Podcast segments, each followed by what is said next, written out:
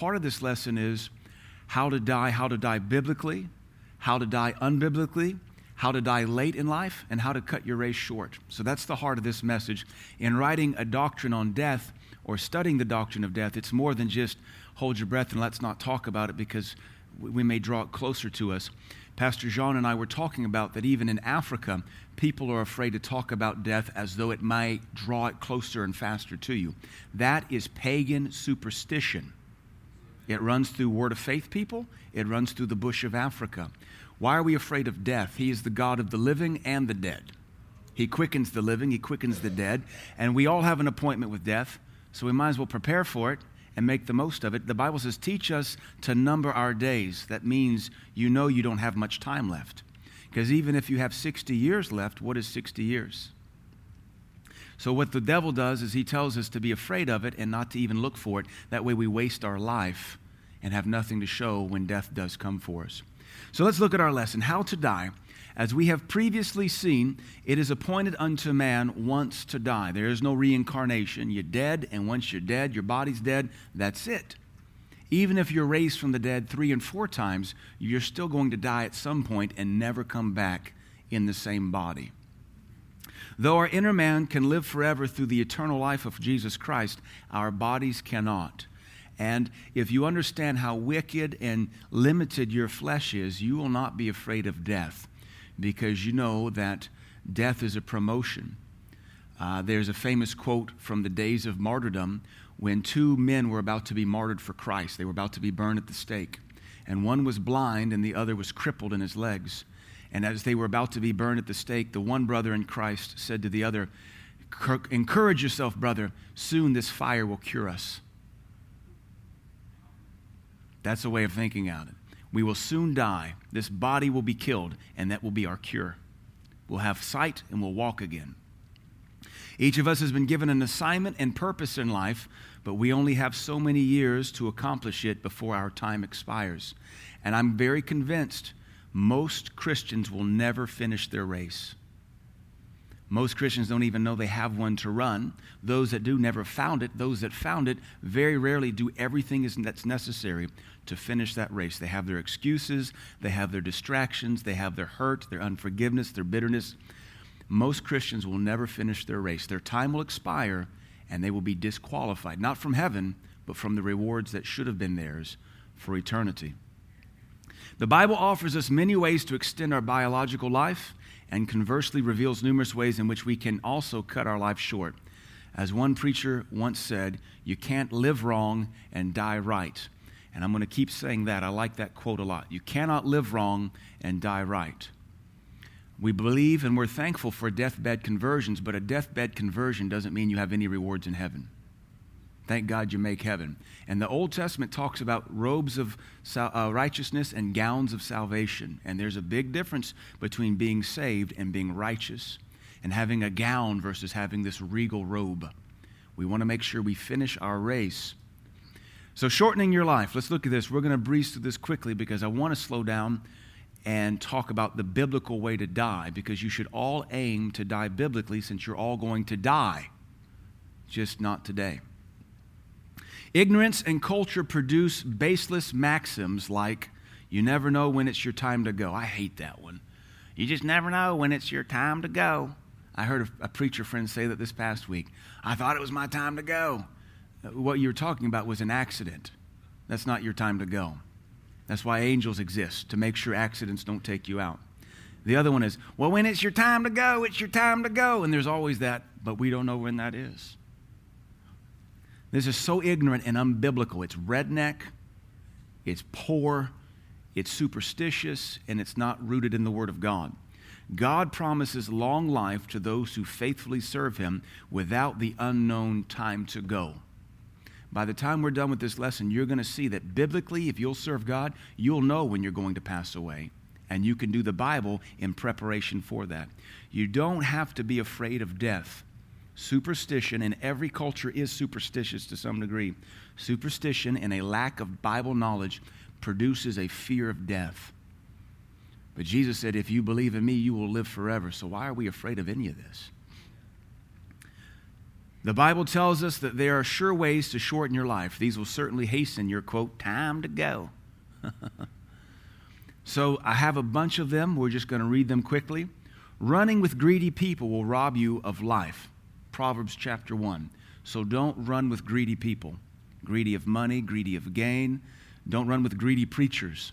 I'm honored that I don't do that, and they're not drawn to me. Reject wisdom. The proverb says several times, reject wisdom. He that sinneth against me, that which is wisdom, wrongs his own soul, and they that hate me love death. You just hate wisdom, you'll embrace death quicker.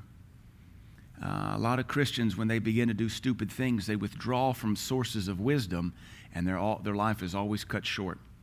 Fools die for want of wisdom, Proverbs 10:21. A lot of verses tell us that when you reject wisdom or you hate wisdom, that you'll cut your life short. Um, a few years ago, I ran into two friends of mine, and they were preparing to go mountaineer and summit Mount Rainier in Seattle, Washington, where I grew up. And I spent a lot of time in high school playing on Mount Rainier. One of my school teachers was killed on Mount Rainier. So I know all the ins and outs of Mount Rainier. I've never summited it, but I know the culture. So we're working out over here at Tech, and two of my friends show up and they have backpacks on and boots. And I said, What are you doing? They said, We're training. We're going to go summit Rainier. And I said, You guys need to be careful. Don't be fools. I said, When are you going? I think they said July. I said, You need to know that Mount Rainier makes its own weather.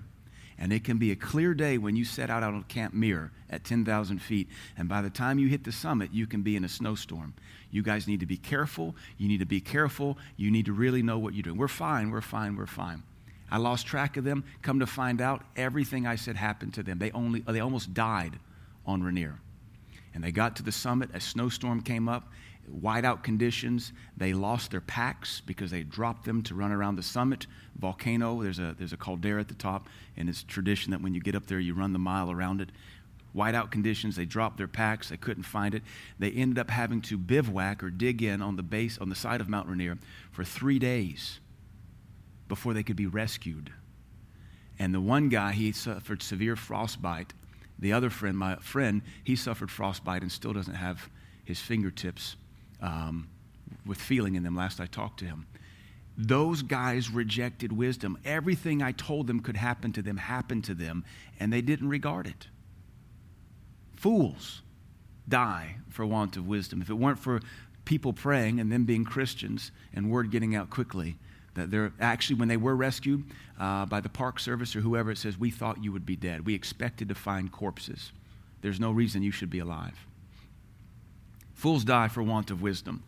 Chasing dirty women or whorish people. It doesn't just have to be women, it could be a woman chasing a whorish man. Her house inclines unto death, her paths unto the dead. A lot of verses about chasing sexually perverted people. Wickedness cuts your life short. All you have to do is be a sexual deviant and be wicked, and you are sure to die early. How many diseases are out there that just ravage the human body? Remember, Corinthians says when you fornicate, you sin against your own body. STDs are a special curse for sexual deviance. And that's why it's just best to obey God and keep yourself pure until your wedding night. The wicked shall be cut off from the earth. Notice there's a Bible promise. Wicked people are cut off. Transgressors will be rooted out of it. The fear of the Lord prolongeth days, but the years of the wicked shall be shortened. Notice that. The years of wicked people, even Christians, are shortened. I'm not going to be wicked. I don't have to worry about. I don't know when my time to go is. You just never know. I'm not wicked. I don't have to have a shortened life. I'm righteous. I live for God. I do my best. When I'm wrong, I repent. Not perfect, but I am righteous. Don't have to worry about an unknown death date. No, God said long life when I'm fully satisfied. I'm not satisfied yet. The wages of sin is death, and it still is. So all you have to do is live sinful, and you are guaranteed to die early. Guaranteed, especially if you're raised in the house of God. Reject instruction. He shall die without instruction, which, interesting, in the Hebrew means self control. How many folks have died because they lack self control? They overdosed. They couldn't control their opioid addiction, which addiction you can't control anyway. They died of obesity. Obesity is the number one killer now, and all the diseases that are linked to obesity. Cancer is now linked to obesity, heart disease, diabetes.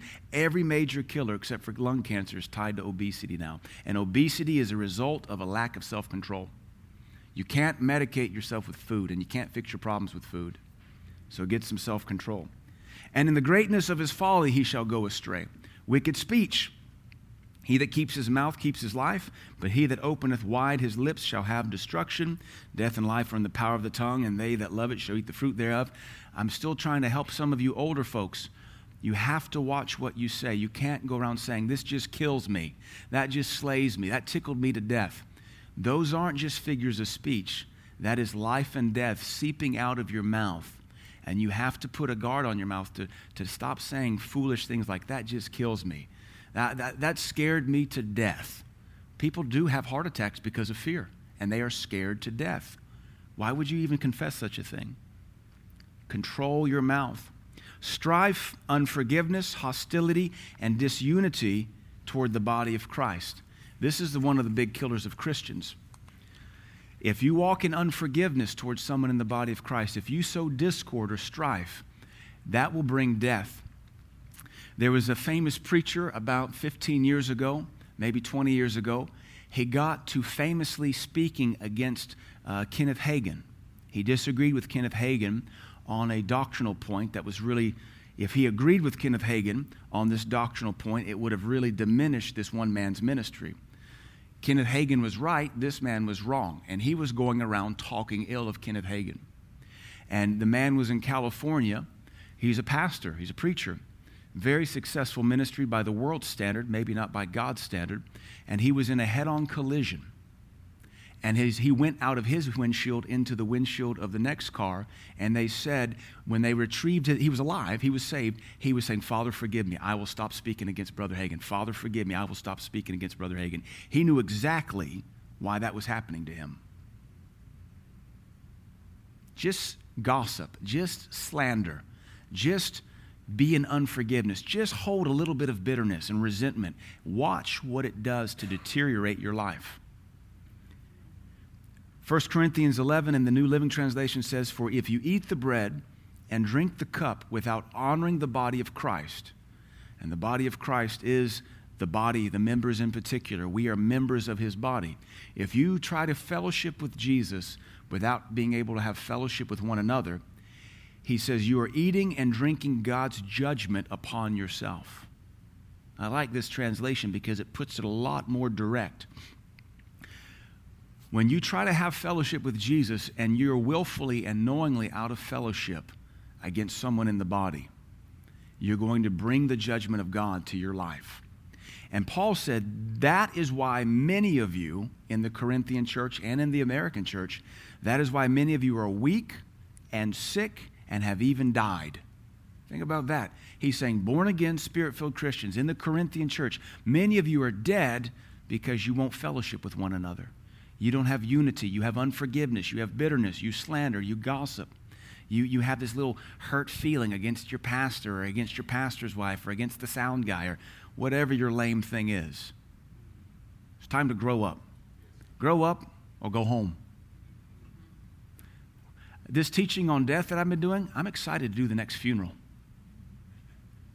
Who's it going to be? Who am I burying next?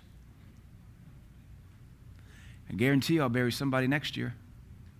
Seem to bury at least one or two people a year.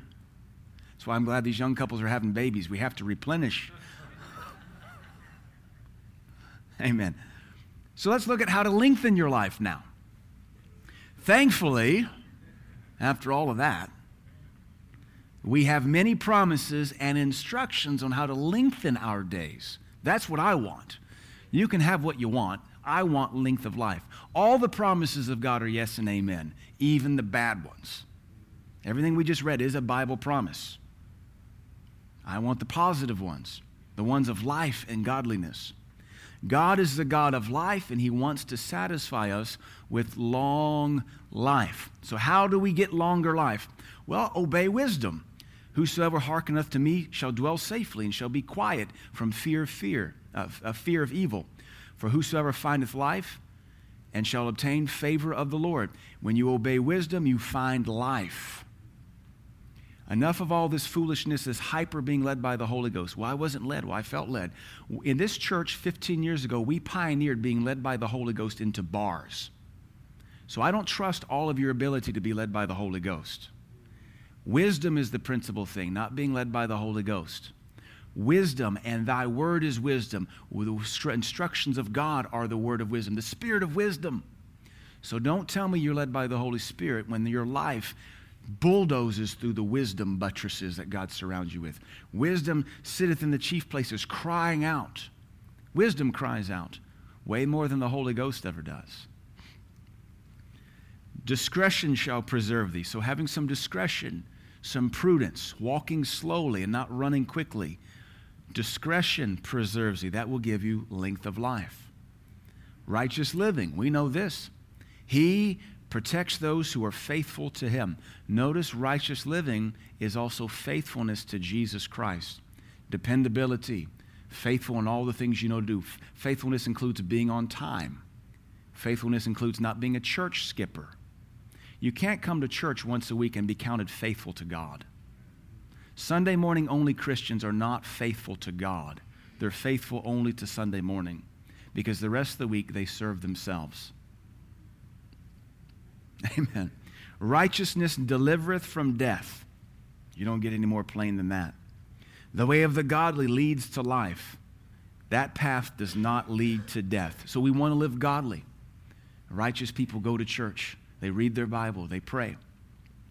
Keep the commandments from the heart. I like this proverb. My son, forget not my law, but let your heart keep my commandments for length of days and long life and peace shall they add to thee. Keeping the commandments of God from the heart, not legalistically, not religiously, not just in your mind, not like a Pharisee, but if you'll keep them, length of days, long life. Long life is as life as long as you want to live it. Now, to me, 55 is not long. To me, 65 is not long. 70, yeah. Getting into your 80s and 90s, I think you get into your 90s, you're like, all right, I think I'm, I've had my fill here. I think I've had my fill. Depart from evil. Depart from evil. It shall be health to thy navel and marrow to thy bones. If you'll just get rid of sin, your life will instantly become better. Get rid of sinful people in your life, even children. Your life will just automatically go better. Having sinful people around you and having open sin in your life constantly drains the life that God's trying to put in you. You have to be willfully stupid to run with sinful people and to keep sin in your life. When you've served God, you know when you're willfully rebellious. You're just miserable constantly. It's a built in dummy button. You start to get sinful, you're miserable. Your joy seeps out your feet, your peace seeps out. You're just a walking zombie, and yet doubtless you rise again to go be foolish. And the people that live that way around you, they'll have the same effect on you. Depart from evil. Wisdom and understanding. Length of days is in her right hand. I like that. All these verses seem to say length of days. Attend to the word of God. My words are life, life, life unto those that find them, and health to all their flesh. Just studying any scripture, just read the genealogies, it's life. Read the judgments of Deuteronomy 28, it's life, and it's length of days. Keep God's commandments and live. Keep my commandments and live, and my laws as the apple of thine eye. That means, as the apple of your eye means it's the most important thing to you. We have that expression, she's the apple of my eye. That's actually a biblical term. Before it was just a swanging on that old country song, it was a biblical term where God said, I will keep you as the apple of my eye. God said, If my commandments are the apple of your eye, you will live a long life. When I first met Pastor Jean on the airplane several years ago, one of the things he said that I wrote down was, You never fear what is second place in your life. And for most Christians, that's the commandments of God. That's the house of God. Sunday morning only Christians don't fear God. The commandments are not the apple of their eye. Their life is the apple of their eye, and you can't seek to save your life and save it. You've got to lose your life for Jesus so you can save your life. This is basic Christianity. Righteous labor. The labor of the righteous tendeth to life, the fruit of the wicked to sin. You keep instruction. People who accept discipline are on the pathway to life. Notice that. People who accept discipline are on the pathway to life. All you have to do is say, Lord, thank you. May I have another? I had to get on to somebody yesterday because they dropped the ball on me. And I shamed them in a text. That's discipline. And they said, Thank you, sir, for the correction. For, please forgive me. I thought, now that's who I can deal with right there. I can work with that person. That person is on their pathway to life. Their life will only keep getting better. But those who ignore correction will go astray. You're awfully quiet. These are how to lengthen your life unless you're finding yourself on the bad side of these verses, too. If you hadn't noticed, the anointing on this church is to change a region. So no matter what I teach, it's going to all come out the same. Because my calling is to change a region when nobody else for 200 years has endeavored to do so. Now, that doesn't mean we haven't had good gospel ministers, but there's one, there's one thing to be just a small pastor, just caring for a flock, maintaining a flock. It's another thing to say this region needs a serious change. And you are who God has given me to affect this region, so I'm going to fix you first. And sometimes you guys come in here and you smell more like Cookeville than you do Jesus. So I have to hose you off to get you more like Jesus and you sit there licking your wounds, feeling beat up. Uh, Mr. Darrell was sharing something with me from the Word of God. He said he could see from the Scriptures that those that know to do right but don't do right, to them it becomes sin. So you know what to do because I teach you right week after week after week. And because you don't do it, you live in sin. Not, not fornication, not homosexuality, not drugs, just laziness. And to you, laziness becomes sin, and you live under condemnation and, sin, and shame because you know you don't do what God has told you to do. So, when will your replacement come? Because it is coming. Because your laziness is training your replacement. I've taught you that for a decade. Your laziness has prepared your replacement. What do they look like? What's their name? Will you be able to walk in forgiveness when they take your place in the kingdom?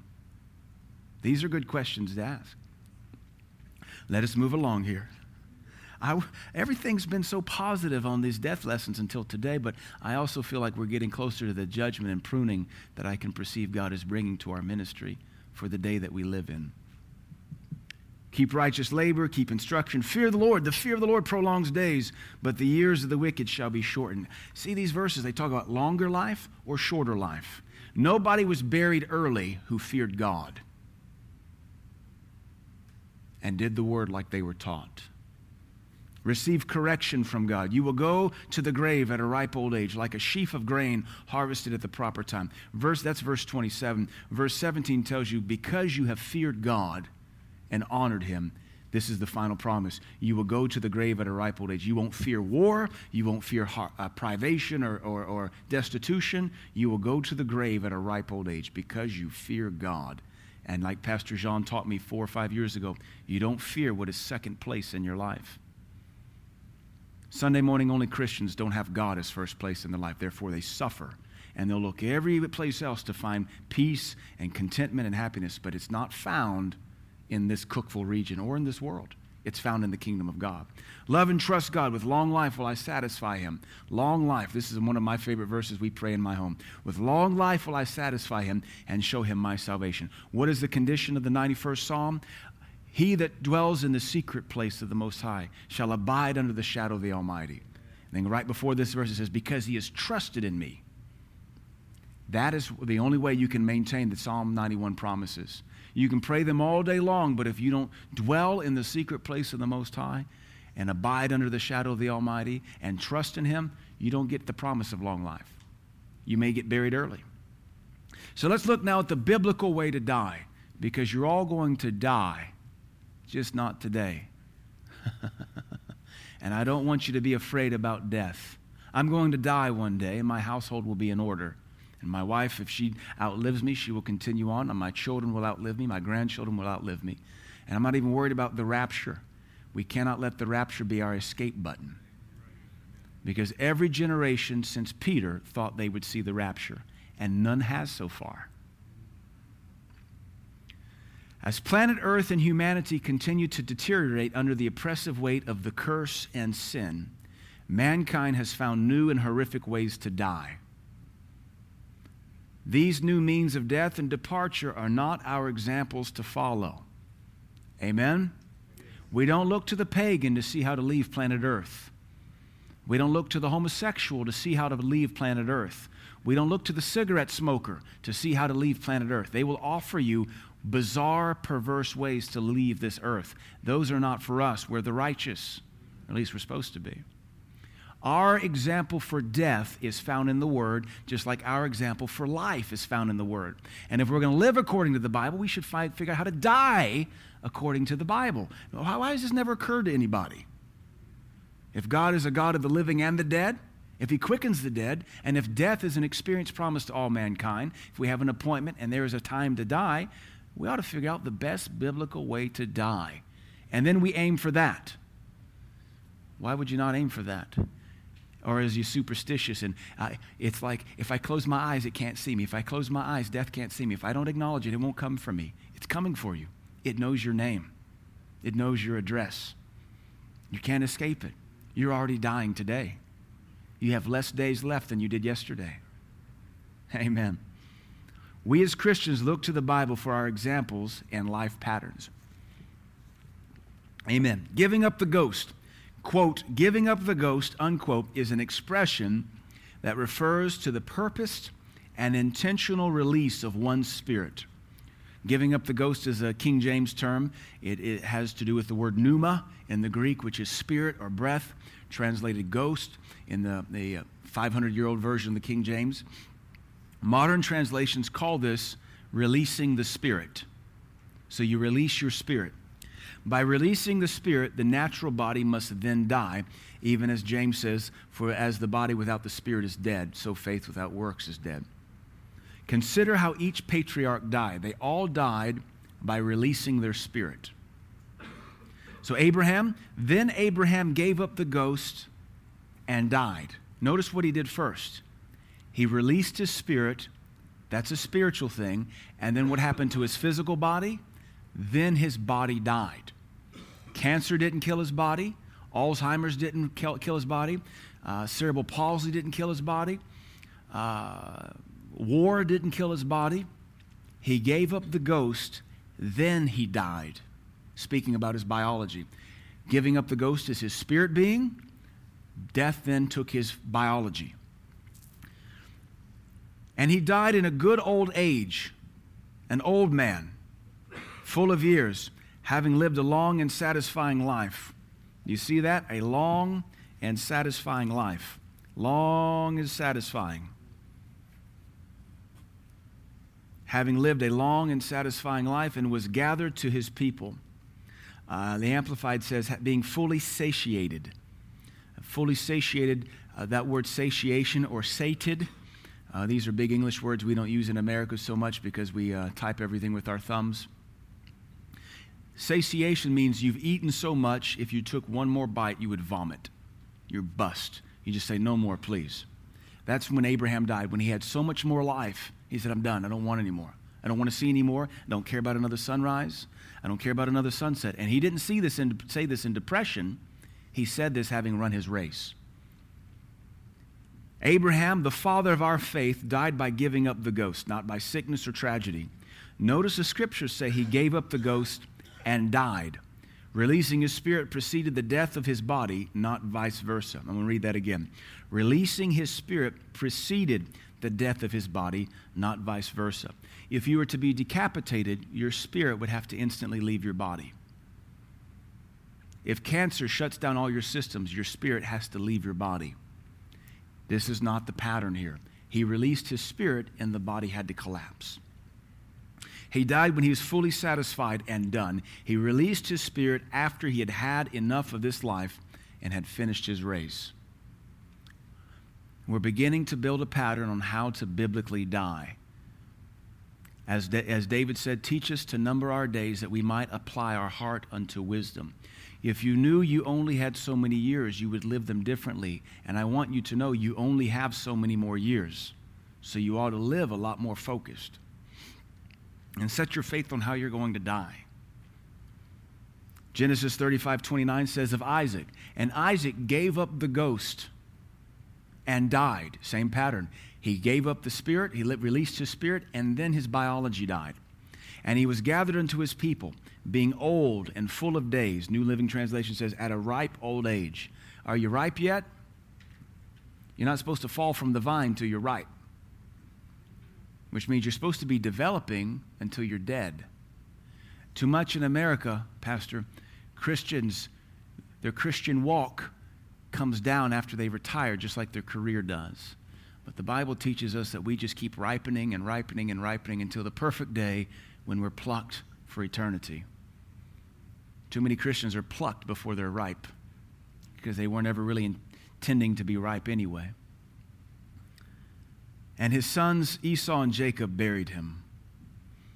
Isaac died in an old age as well, not at 25, not at 55, not at 65, not at 85. Like his father Abraham, Isaac died by releasing his spirit. He died at a ripe old age once he was done with life. He determined when he was done. Sickness did not determine when he was done. We've been given promises to beat sickness. I know this is a new doctrine for you guys. I, I somehow caught this in college that I'm going to die in a ripe old age and release my spirit. We're American. we have been culturized. We've been discipled by the American culture. And so that honestly, the American church is not as effective as it should be. Jacob, and Jacob called his sons and said, Gather yourselves together that I may tell you that which shall befall you in the last days. These are the twelve tribes of Israel, and this what their father said as he told his sons goodbye. He blessed each one of uh, each one with an appropriate message. And when Jacob had made an end of commandments, his son uh, to his sons, he gathered up his feet into the bed and yielded up the ghost and was gathered unto his people. Jacob takes this thing one step further. He doesn't just control his own death at an old age when he's done, he gathers together all of his sons, the 12 patriarchs, and he tells them, Gather to me, I'm going home. And he prophesies over them. And he prophesies and he rebukes them. If you'll study the passage there, you'll see there's a message for each one of the 12 tribes. Over Judah, he said, The kings will come out of you and they'll never cease to. And he prophesies about Jesus Christ coming. He prophesies about Judah having teeth white as milk and eyes that are never dim but sparkle like red wine. He prophesies wonderful things. And then when he's done, he picks his feet up of his own power. The nurse doesn't have to do it for him and he moves him over into his bed, straightens out his blanket, and gives up the ghost in total control of his death as an old man, having seen his progeny, his lineage, grow and begin to have offspring. He does it in the land of Egypt. Jacob set a new standard concerning death. Instead of simply releasing his spirit and passing on, he first gathered together all of his sons and blessed and corrected them one final time through prophecy. Then, under his own will and desire, he drew his feet up into his bed and released his spirit, causing his body to die. Now, that's the way to go. Yet Moses takes it a step further because every generation should get better at this God thing. We are watching the church deteriorate. Maybe in your household, your ch- the church is deteriorating, but it shouldn't be. I've taught you for a decade your kids should go further for Christ than you. Their marriages should look better than yours. If not, you've not discipled them. You've enjoyed Christianity yourself and let it die with you. It's not the will of God. Moses, like Jacob, Moses died, uh, d- uh, died, pardon the typos. Moses died after he set his house in order and blessed the 12 tribes. However, Moses' death raised the bar concerning the ideal way to pass away consider the following details of Moses' death. Moses knew his days were drawing near and even where he would die. And the Lord spake unto Moses that self same day, saying, Get thee up into this mountain, Abarim, and die in the mount where thou goest up and be gathered unto your people. He knew he was going to die, and God told him where he was going to die. I believe you can know the same. Pretty good thing to aim for. I'm going to die one day. It's not going to be on I 40. It's not going to be in Africa. It's not going to be in the air at 40,000 feet. I think I'm going to die in my bed or in my favorite chair with my children and my grandchildren gathered around me, having delivered my last sermon somewhere, knowing it was my last sermon, laying hands on my kids, prophesying over them, anointing them with oil, rebuking somebody because you can't go out without rebuking something. and then give up the ghost. Consider the second point Moses was able to get his house in order and bless those who would remain after him. And this is the blessing wherewith Moses, the man of God, blessed the children of Israel before his death. So, like Joseph, uh, Jacob, he blessed the nation and gave them commandments before he died because he knew the day was coming and he knew he was going to pass the baton. All this tragic, unexpected death in ministries is not God. It's really a poor way to finish your race. And so many of the ministries we used to look up to, that's how it's taken place. Tragic, unexpected, because we don't talk about death. Why would we talk about death? Because the Bible commands us to, because there's a whole doctrine. We're only four lessons into eight on death. And if I can write eight lessons on death, there's a lot to be said about it. Moses had trained up his replacement. If you're a pastor, that's critical. If you're a minister, that's critical. If you're a parent, that should be your children or your child if you only have one. If you don't have any kids and you're not a minister, your dog and cat don't count. You're supposed to reproduce after yourself. At least have a disciple somewhere who can take what you've learned and go further with it after you're gone. And Joshua the son of Nun was full of the spirit of wisdom, for Moses had laid his hands upon him. That represents the discipleship, the training, and the replacement. And the children of Israel hearkened unto Joshua as did uh, as they did the, the Lord's command uh, when he commanded Moses. Forgive the typos there. They listened to Joshua just like they did to Moses because Joshua was the replacement.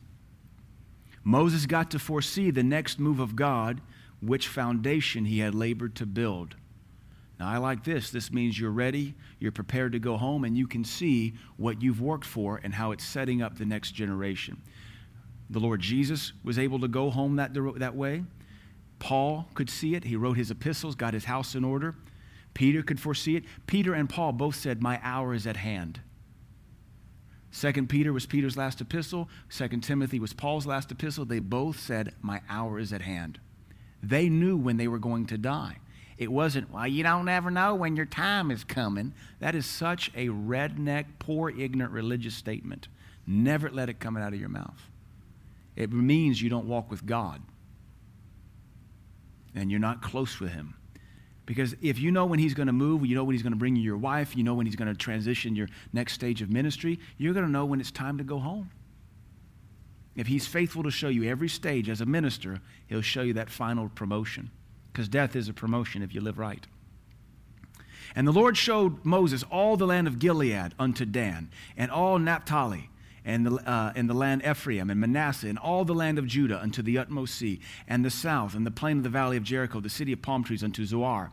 And the Lord said unto him, This is the land which I swear unto Abraham, unto Isaac, unto Jacob, saying, I will give it unto thy seed. I have caused thee to see it with your eyes, but thou shalt not go over there. He took him to the top of that mountain, Abarim, and he took him in the spirit to see the entire promised land, though his foot would never set into it. Now you have to realize this was a vision, this was a trance. This may have been a divine transportation. But he got to see the entire promised land and to see what was the next stage of Israel's history, though he never got to partake of it. That's how you know you've died in faith and you've died right.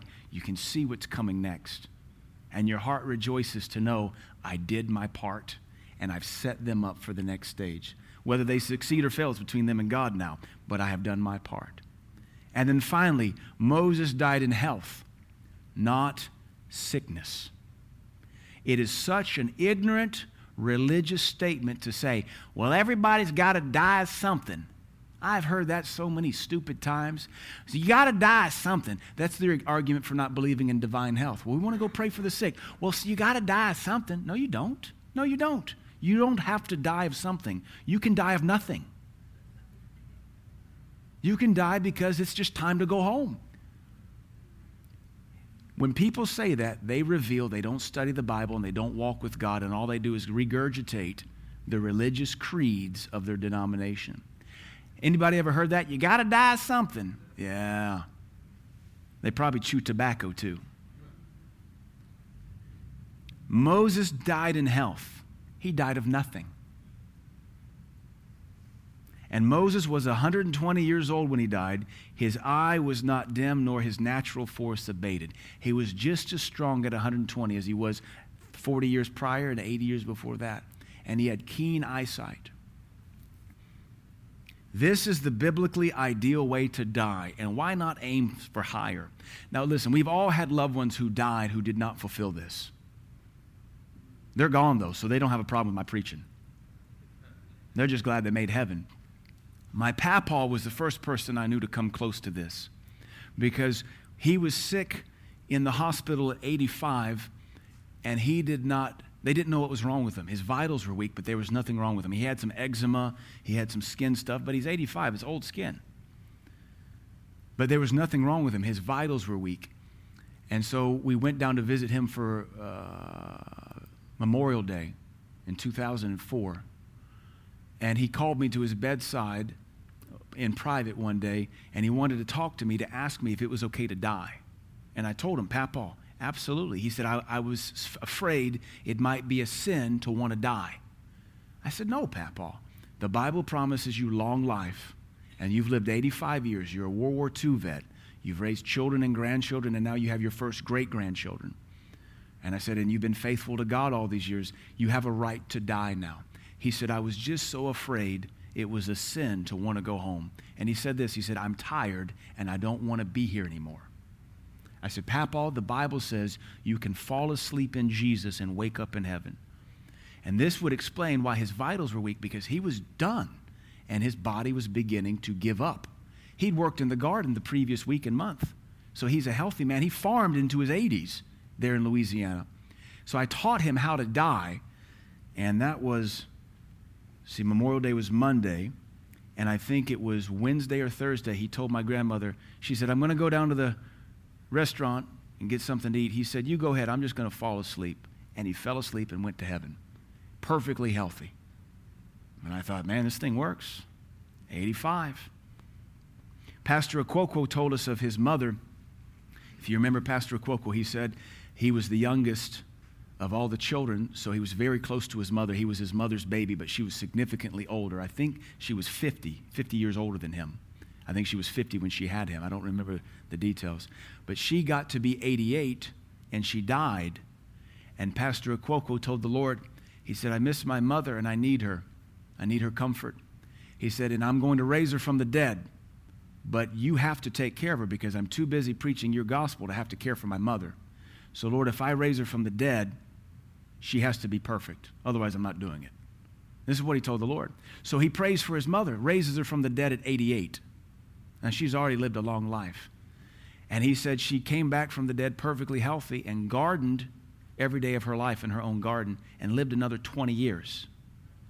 But at 107, she said, This time next year, I'm going home. This day, next year, I'm going home, and you will all gather to me, and I will pray for you. And he said, We discounted that. We didn't know what she was saying. But a year later, she said, Tomorrow, I'm going home. Gather everyone. And they gathered around her. She prayed for them, gave them commandments, and fell asleep in her chair at 108. that was the second time I heard of this coming to pass. So I thought, two witnesses in my life, in scripture, why not aim for it? Pick when you want to die if the Lord doesn't for you. And if sickness gets on you, you can say, Sorry, this isn't the plan. So I just have to steamroll through this. Amen. When you know you have an expiration date, you can make the most out of your life rather than just kind of cookful drooling on yourself. You just never know. And your life amounts to nothing, just never knowing. Living for the weekend. I don't live for the weekend, I live for Jesus. The weekend is not the best part of my life. Every day is the best part of my life. Almost done here. Here's the best way to die know when and where your day is approaching. Not just when, where. Where are you going to die? Know it. You can know it. It doesn't have to be the hospital room because the doctor said you have a day to live.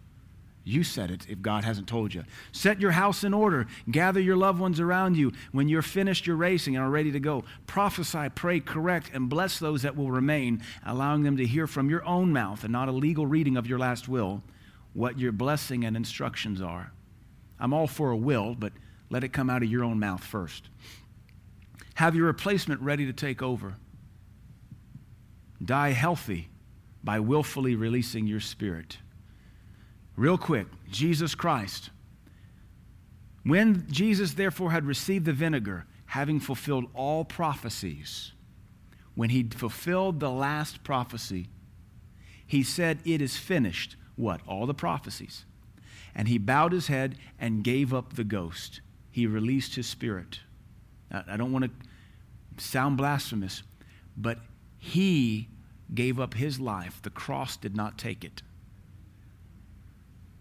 Jesus prophesied before his crucifixion that no man had the power to take his life from him. He alone had the power to lay it down, and he had the power to take it back up. This prophecy is very clearly seen in how he died.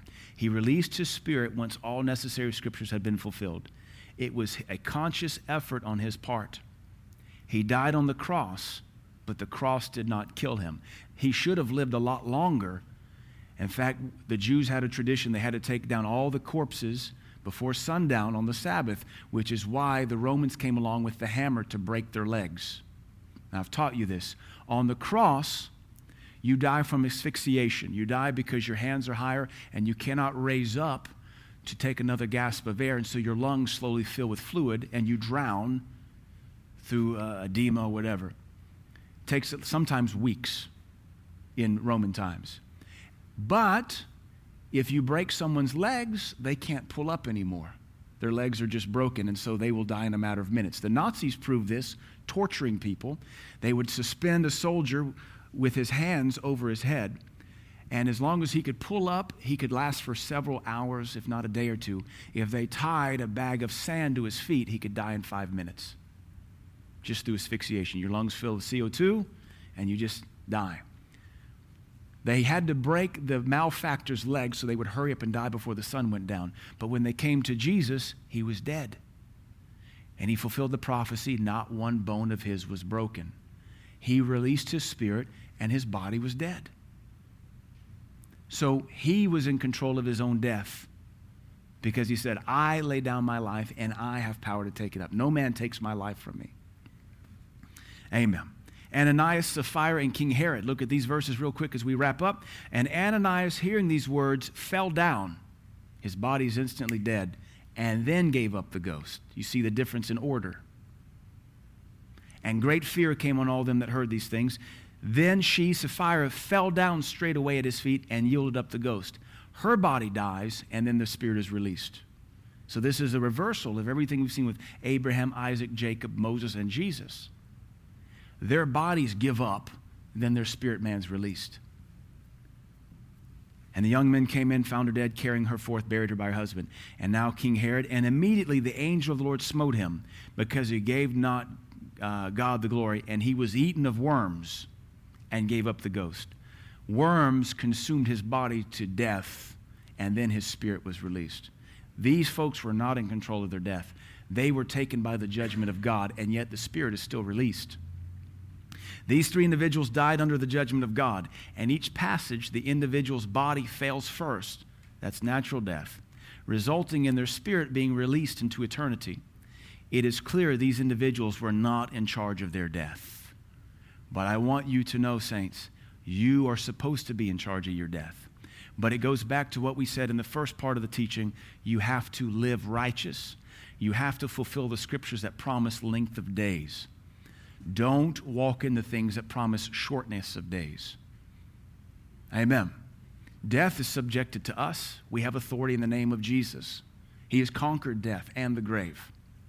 Live clean and purpose to be in charge of your own passing. And remember, you can't live wrong and die right.